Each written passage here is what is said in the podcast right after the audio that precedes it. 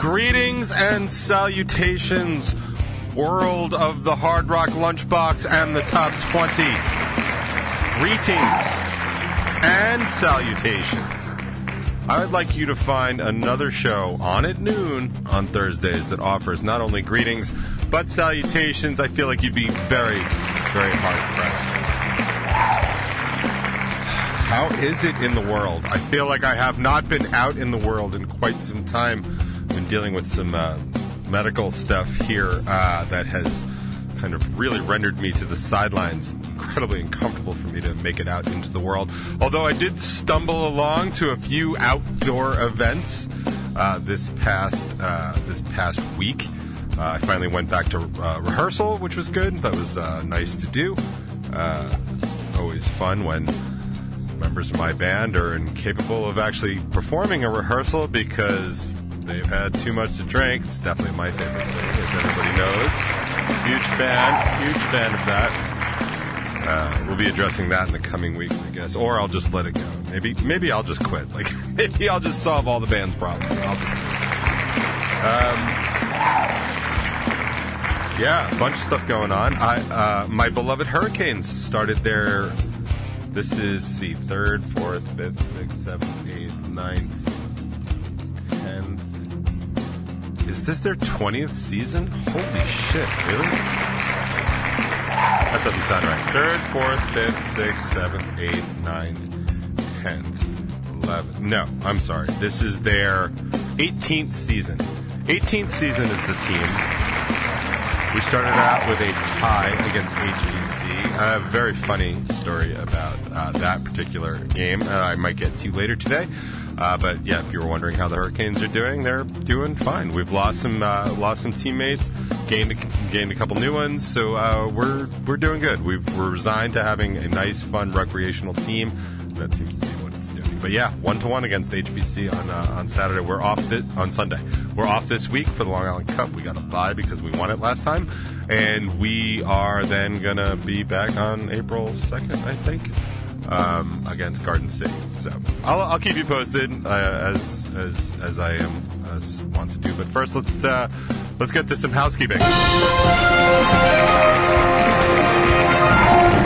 Feels very much like the headlines thing on the Daily Show. If you haven't been watching the Daily Show lately, by the way, you're missing out. So the Daily Show after Trevor Noah um, left. Um, I don't. I want to say abruptly, but it wasn't quite abruptly. But he left the show. Instead of replacing him with a full-time host, what they've done is they've just been having rotating guest hosts. Some of them have been really, really funny. Uh, Chelsea Handler was great. Sarah Silverman was great. Um, a couple things that Kal Penn did I thought were pretty good. Uh, DL Hughley had a couple. Wanda Sykes good. They're they're all good in their own way for sure. But it was actually really funny because they had Al Franken hosting. Uh, he's hosting this week. His last week will be tonight. And I think one of the one of the funny parts is that he was saying it's like it's nice to have you know like finally a white male hosting the, show. I always liked Al Franken anyway. His deliveries are funny, and uh, you know he, he tends to be a lot of uh, no nonsense. And uh, like I was always bummed that he resigned based on like you know what kind of went down. Like I think he definitely did the wrong thing, but I also think he's a comedian and probably part partially a jerk at least. But uh, you know, it really just shows it highlights the differences between the two parties. Because like in any appearance of impropriety, Democrats just retire. We just had that in New York. For as unpopular as as Governor Cuomo seemed to be at the time, like he basically got forced out of office from a sex scandal that really amounted to absolutely nothing. And now we're stuck with a very weak and a very lame Democratic governor who I do not like. Um, but uh, yeah, Democrats just tend to resign at the drop of a hat. And then you have people like Matt Gaetz who basically sex trafficked minors across state lines. And he's like, I'm not retired. I'm not stepping down. And then George Santos, who lied his way into office, also not stepping down. So anyway, if you're a fan of The Daily Show, as I am, check it out, at least the opening parts. But their opening segment is called Headlines, and it sounded just like that. So instead of headlines, we're just going to get right to uh, uh, housekeeping. I liked it so much. The intro's so nice, I did it twice. Yeah, all right. That's what's up. So uh, this week on the top 20, it's out on Strangerhood TV right now. It's the Empanada analogy, which honestly is my favorite band name, record name, show name ever. And uh, if I change the name of the top 20 to Empanada uh, analogy, you'll know why. Uh, I would go check it out. Uh, as bumpers go, the things I do at the beginning of each show, it's one of my favorite, easily in my top five. So even if you just want to watch for the first 45 seconds, I think it's probably worth your time. That's on Stranger TV. You can get there via strangerhoodtv.com. It'll bring you right to the YouTube page, or if you're already on YouTube, just search up Strangerhood TV or the top 20. It'll get you there. Uh, but we do sort of talk about like how unprepared I was for uh, daylight savings time and how how completely over it I am. Uh, also, Texas just being just such a cock about things. Uh, and all that fun stuff, uh, value of band relationships, blah, blah, blah, blah. Uh, uh, Bacon is my podcast. They had a full interview with uh, Natalie Notenboom. You can check that out. Discussions and Drinks. I did not get a chance to watch this yet. Um, it is our favorite front people, front person versus a singer. So I do want to check that out because I myself am a front part person. I don't know if I'm one of their favorite, but I do like to have a good time while I'm doing it. So that's thing. Uh, tonight, I believe they're back up on Twitch working on their new songs for Bacon is My Passion. Not to be confused with Bacon is My Podcast. And I don't know why you would confuse them because it's the exact same thing. Same two guys doing the same stuff in the same studio. So why would you possibly?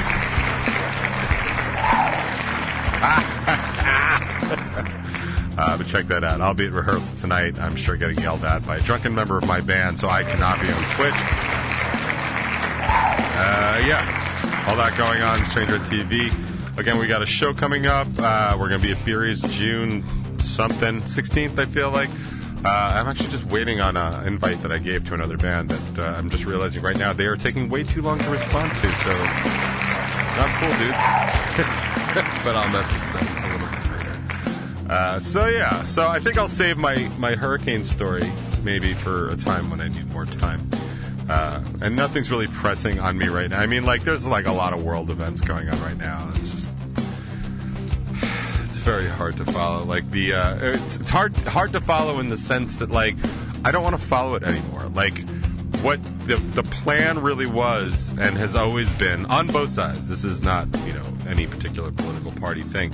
Uh, is just you just distract, distract, and distract and distract. And what's funny is just watching people you know, claim stuff like the war in Ukraine is a distraction and we shouldn't be involved in that at all. And it's like, no, somebody actually invaded a sovereign nation, and the other nations of the world, all of them really should stand up and be like, what are you doing, man?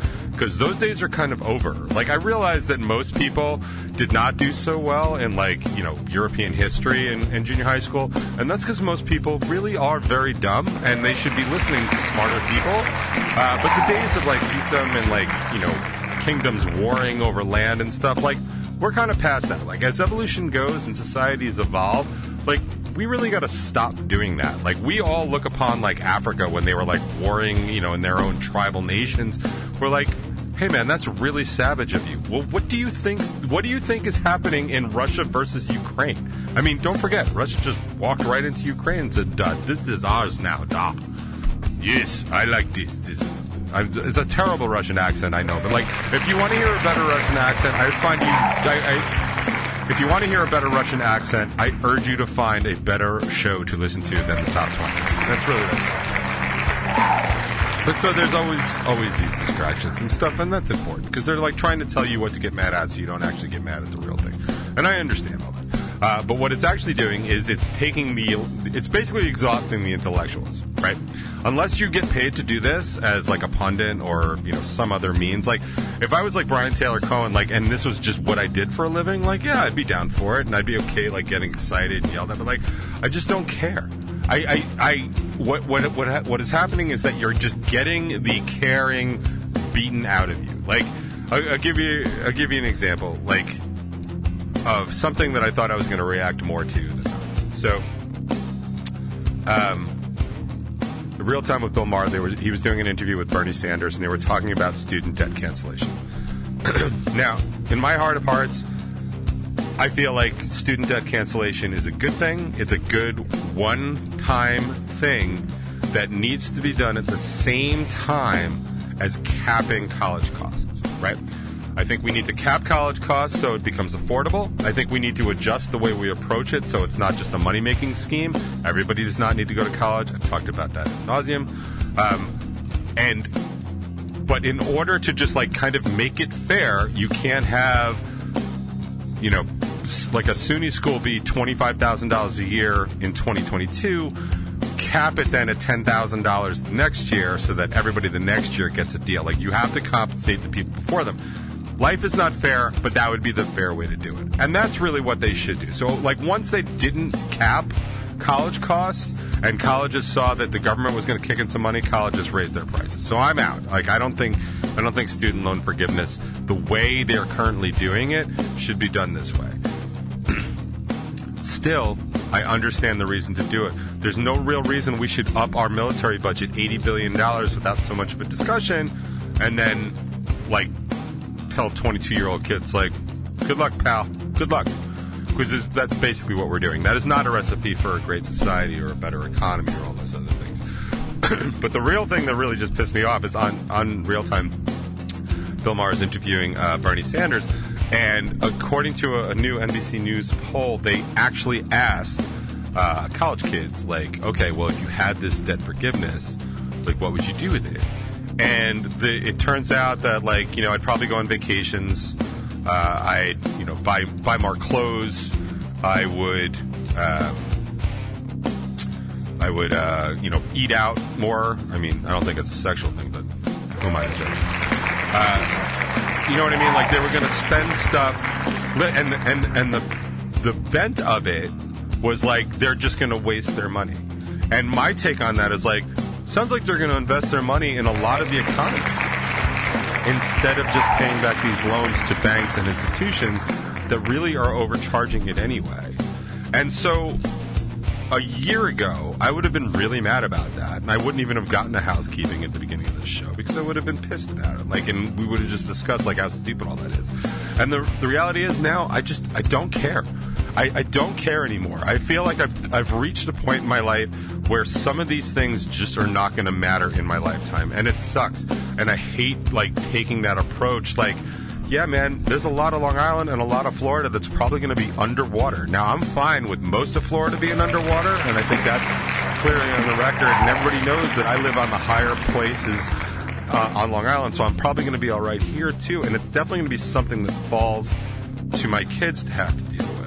I'll tell you, I moved a bunch of equipment into a storage unit uh, not too long ago, and I have some gear in there, including like my stat, my cabinets, my guitar speakers and a full PA system that I'm probably never going to use again in my lifetime. But because I am the way that I am, I simply cannot bring myself to just throw stuff out that, that works just fine.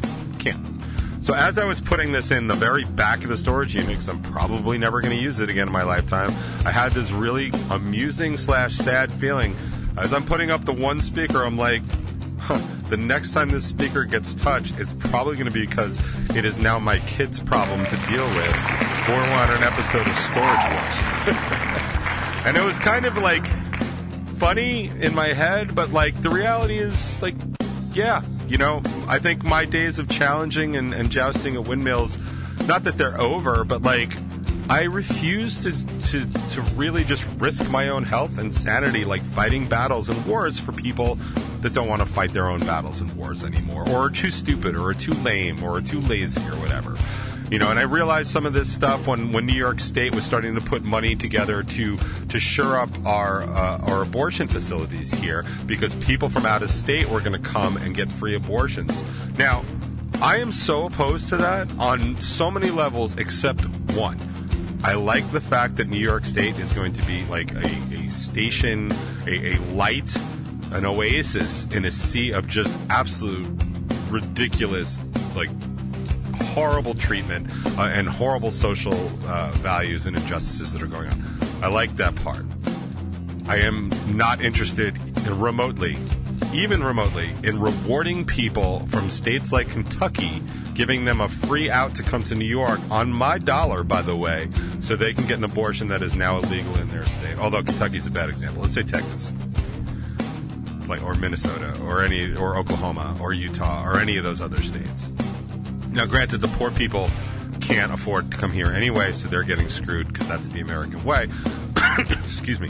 But the, the people with money and influence, you know, when their daughters get raped or whatever, or sick, or, or have some complications, they're coming to blue states to get these things taken care of, and they're getting covered for free because New York and California have put together these funds out of state taxpayer money to do that. I don't want that. I want people in those states to suffer with the decisions that they've made.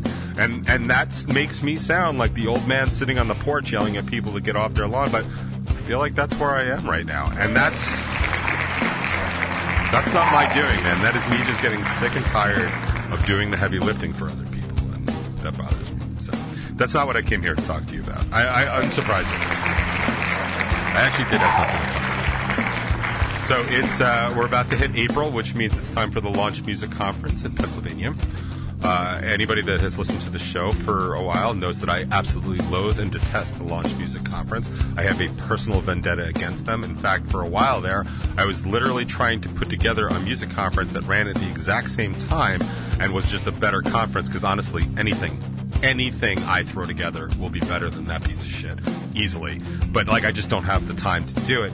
But I am so bothered by their existence for so many personal reasons that I just I think it I think it'll happen by the time I die. I will put together something better that runs at the exact same time, uh, just so they just I don't know just shrivel up and, and fall off like a wart.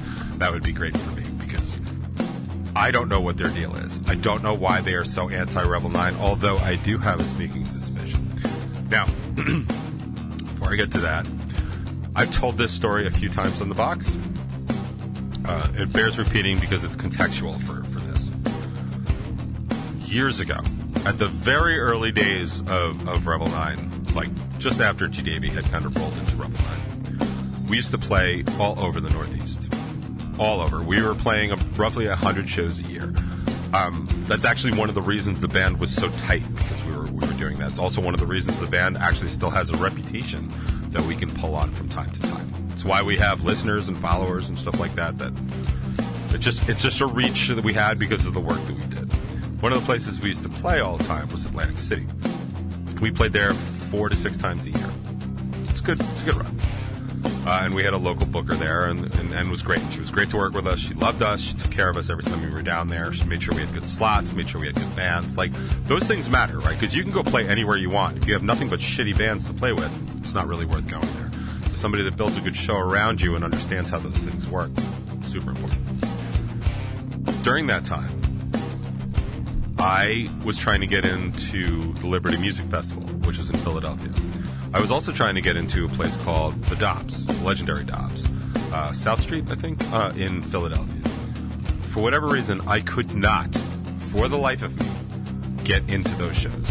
And it became so frustrating that I actually enlisted the help of people that knew directly the people responsible for making some of those decisions. Uh, my friend Lou was who was the founder of Reverb Nation. My friend Oren, who uh, was the founder of um, uh, I drawing a blank? Of it? I wanted to say blank. Uh, Fine Spine, who we used to play with all the time. Uh, Mickey and Carly from Midnight Mob. They were darlings of, the, of that, that place. They used to play there all the time. I asked all of them to try and find out. And I would send emails and they would just not get answered. I would put in requests and we would get denied. They all, all those people I just mentioned, also sent emails and texts and never got an answer back.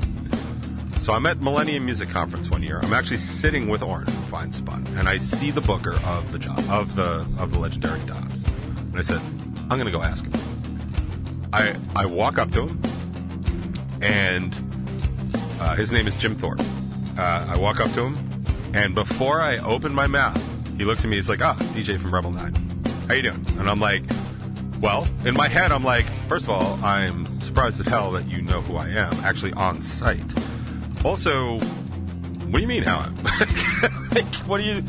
I'm, I'm not great, man. like, so I say to him, uh, so I'm like, oh, I'm all right. I just wanted to talk to you. Uh, I wanted to ask you something. So I don't even get to say what I'm going to ask him. He's like, you know why you're blacklisted at the Dobbs, right? And I was like, what? Excuse me, what did you just say? And he goes, you know why you're blacklisted at the Dobbs? And I was like, I really, really don't. And so he tells me this story. year, year and a half earlier, the woman that booked us in Atlantic City was at the Dobbs. They're very close. Atlantic City and Philly are very close. Was at the Dobbs and got really, really drunk. Angry drunk, apparently. To the point where she actually got carried out of the bar. Um, she had gotten mad at the bartender, gotten mad at like the bookers, threw a glass or a bottle against the back mirror behind the bar, like a real, like right out of a movie, kind of getting tossed out. And as she's getting tossed out, she says to the staff and the booker, Jim, my bands will never play here. Never. And then she proceeded to list her bands. The very first band out of her mouth was Revel 9. She was our booker in Atlantic City. We played 100 shows a year. She was responsible for four to six of them. But because she said something like that in front of the people that made those decisions, we were persona non grata for a year, year and a half. Once we cleared that up, actually, the story made it onto the panel that Jim was actually about to go on, which was kind of funny because he was doing a panel on band reputation. So, whenever I talk about stuff about how important band reputations are, like work ethic and product and quality, all that, that's part of it. Like, it literally made it onto the panel's discussion about how important it is to know who's representing you, whether or not you have asked them to. Super, super important. So, we cleared that up. And after that, Jim and I are friends. Me and Vince are friends. Uh, Vince is his partner. Uh, and we'd be playing there more right now if there was a place to play in, in Philly, but there there really isn't much. Uh, but we were invited back to every Liberty Fest since then.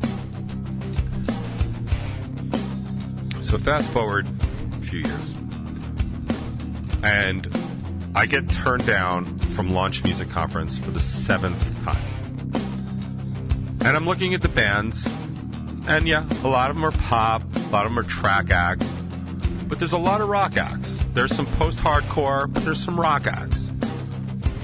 And so now I don't know why we're we're getting turned down. So I I I ask Lou again from Reverb Nation, hey man, can you ask? And he does. He gets no response. No response whatsoever. Around that time, I have a conversation with a friend of mine who at the time was being a real real bit of a bitch to me about some stuff. And I find out that another band is uh, totally like trash talking us and blackballing us to a couple of the festivals that they work on.